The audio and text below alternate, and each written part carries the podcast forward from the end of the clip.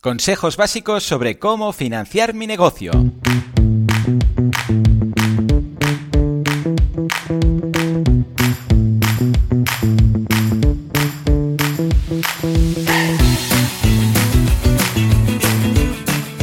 Sage Advice Podcast, gestión empresarial como clave del éxito, es el canal de podcast creado por Sage, el software de gestión empresarial que se adapta a las necesidades de cualquier emprendedor, pyme o despacho profesional. Millones de clientes en el mundo gestionan su contabilidad, facturación, finanzas, recursos humanos y nóminas con nuestras soluciones. ¿Quieres aprender a manejar tu negocio de forma exitosa? Si la respuesta es sí, estás en el lugar correcto.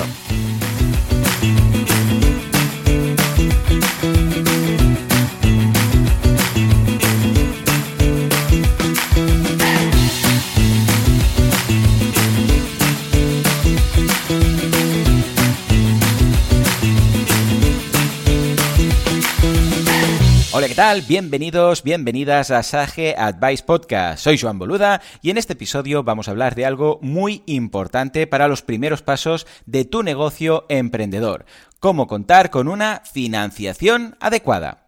Como irás viendo, en este campo hay una palabra que lo resume todo, equilibrio. Si estás pensando en emprender, tendrás que ser muy preciso para no pecar ni por exceso ni por defecto en cada decisión que quieras tomar. En este sentido, la primera idea que debemos tener clara es que la financiación te exigirá extender tu visión temporal. Eso quiere decir que tendrás que introducir el futuro en tus decisiones. Y como no tendrás una bola de cristal, pues necesitarás trabajar con expectativas.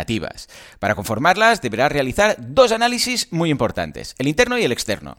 El primero te llevará a intentar comprender cómo evolucionará tu propio negocio, la organización, aprendizajes, desarrollo de productos, etc. El segundo te ayudará a interpretar mejor todo lo que viene de fuera, tanto aquello que se escapa de tu control, pues el entorno macroeconómico, legal, estructura del mercado, como lo que resulta de la interacción de tu negocio con otros agentes, por ejemplo, contratos con proveedores, clientes, protocolos de atención, reacciones a las decisiones de la competencia, etc.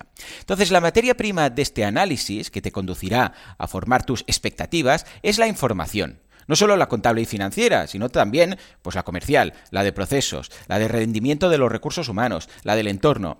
Deberás volcarla en el estudio de diferentes escenarios probables. Tienes que pensar en la inversión y la financiación como un sendero en el que el final da sentido al principio. En el trayecto deberemos superar dificultades y aprovechar oportunidades. Por ejemplo, piensa que los costes fijos y los variables están relacionados. Cuantas más inversiones realices, más sencillo es aprovechar las ventajas del tamaño, de la especialización y del aprendizaje. Todo eso conduce a menores costes variables, pero no es gratis y debemos encontrar el punto exacto. En cualquier caso, siempre necesitarás una financiación mínima para empezar.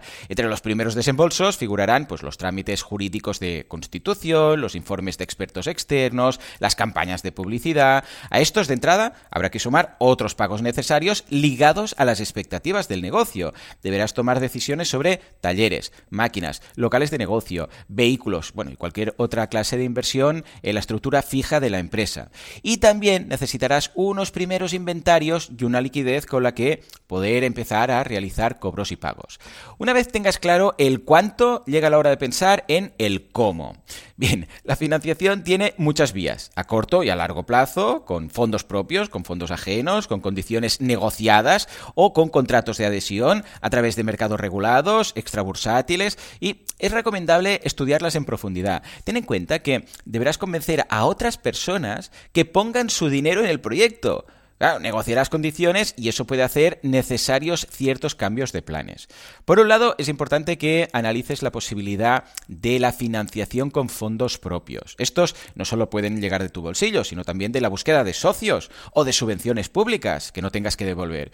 Con el tiempo, también los beneficios acumulados podrán destinarse a invertir en la propia empresa. Con los socios, un buen emprendedor manifiesta sus dotes de malabarista, capaz de alcanzar equilibrios increíbles en los que todas las partes estén cómodas. Es importante no solo hablar de dinero, sino también de formas jurídicas, de contratos, de procesos de toma de decisiones, de expectativas, de riesgos. Un tipo de socio especial serían las entidades de capital riesgo. Realizan diversas clases de inversiones, pero lo habitual es que participen durante un tiempo en empresas con potencial. Cuando los proyectos maduren lo suficiente, la entidad saldrá del capital. Con ello, habrás obtenido no solamente financiación, sino también una experiencia empresarial. La otra pata de la financiación es la ajena. Una parte se genera de forma espontánea, con la propia actividad. Por ejemplo, los proveedores pueden darte un plazo para efectuar los pagos. Eso es financiación. También tienes otro para los impuestos, o si un cliente te hace un anticipo, etc. También los bancos ofrecen muchas posibilidades para financiar tu negocio, pero destacan dos. El préstamo, que se utiliza principalmente para necesidades financieras de largo plazo, mientras que la línea de crédito se utiliza en el corto plazo para necesidades puntuales. Las vías para financiar tu negocio son varias y debemos adaptarlas a las circunstancias. Por ejemplo, los socios no siempre lo son de todo el negocio. Puede ser que cada uno puede conservar en parte su independencia y poner en común ciertas estructuras o actividades. Es común entre profesionales, pero también en sociedades, que financian parte de una nueva aventura emprendedora, pero conservan la titularidad en exclusiva de sus viejos establecimientos. También varía mucho la financiación de un negocio en función de su potencial o de su crecimiento. Cuando es elevado, pues surgen oportunidades en el capital riesgo o incluso la posibilidad de financiarse a través de los mercados financieros financieros organizados, como la bolsa. Hay segmentos especializados en los que empresas de tamaño medio pueden buscar financiación, como MB Growth. En cuanto a la financiación ajena, tu negocio marcará el ritmo. Un aspecto muy importante es el equilibrio entre las deudas de corto plazo y el activo corriente. Hay sectores, como el comercio minorista, en los que se vende mucho al contado, pero se paga a plazo. Si tienes una tienda que genera este tipo de financiación, claro, puedes permitirte una mayor holgura. Sin embargo, hay muchas ramas de actividad donde es mucho más prudente financiar una parte muy sustancial del activo corriente con fondos propios o deudas a largo plazo. Como ves, la financiación debe ser un traje a medida. Cada negocio debe encontrar su equilibrio en cantidades, plazos, vías de financiación y sobre todo saber mantenerlo en el tiempo.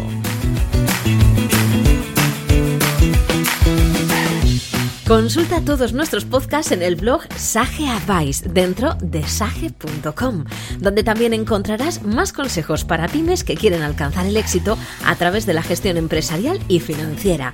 Y sobre todo, no olvides suscribirte a nuestro canal para recibir en tu email cada nuevo episodio.